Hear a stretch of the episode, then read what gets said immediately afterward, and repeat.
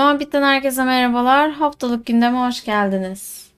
6-13 Mart 2022 haftasında yani yılın 10. haftasında kripto para sektöründe neler yaşanmış hep birlikte bir bakalım.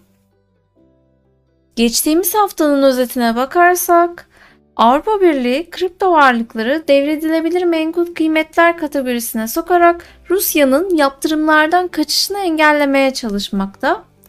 İngiltere Bitcoin ATM'lerini yasa dışı ilan etti ve bununla birlikte mevcut olan ATM'lerin de yakın sürede kaldırılacağını ifade etti. İlk Bitcoin cüzdanlarından biri yıllar sonra aktifleşti. Bored Ape Yacht Club'ın geliştiricisi CryptoPunks ve MeBips'i satın aldığını duyurdu. Vanek, kripto para madenciliği için bir ETF başvurusunda bulunduğunu açıkladı. Rusya, Ukrayna'yı işgal etmesiyle birlikte birçok ülkeden, birlikten veyahut şirketten yaptırımlarla karşı karşıya kaldı ve bu karşı karşıya kaldığı yaptırımlardan kaçınmak için de kripto paralara sığındığı düşünülüyor.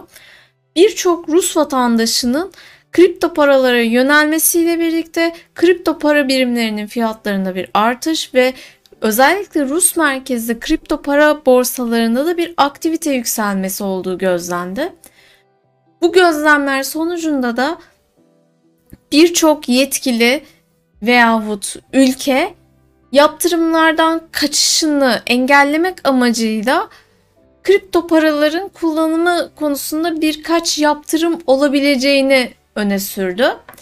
FinCEN de bunlardan birisi. ABD Mali Suçlar Uygulama Ağı FinCEN ve finansal kurumlara kripto paralar konusunda bir uyarıda daha bulundu. Rus vatandaşların özellikle kaçışını sağlamamaları adına. FBI Başkanı da Rusya kripto paraları kullanarak Amerikan yaptırımlarından kolayca sıyrılamayacağını ifade etti. Amerika Birleşik Devletleri'nde uzun süredir beklenen kripto paraları ile ilgili kararname sonunda devlet başkanı Joe Biden'ın elinden geçti. Kararnameye baktığımızda sert regülasyonları içermediği ve tüketicinin korunması, finansal istikrar, yasa dışı kullanımlar, küresel finans sektöründe liderlik, finansal katılım ve sorumlu inovasyona odaklandığı gözlenmekte. Bununla birlikte geçtiğimiz günlerde Amerika Birleşik Devletleri'ndeki enflasyon değerleri açıklandı. Biden 7,9 ile son 50 yılın en yüksek enflasyonunun sorumlusu olarak Putin'i gösterdi.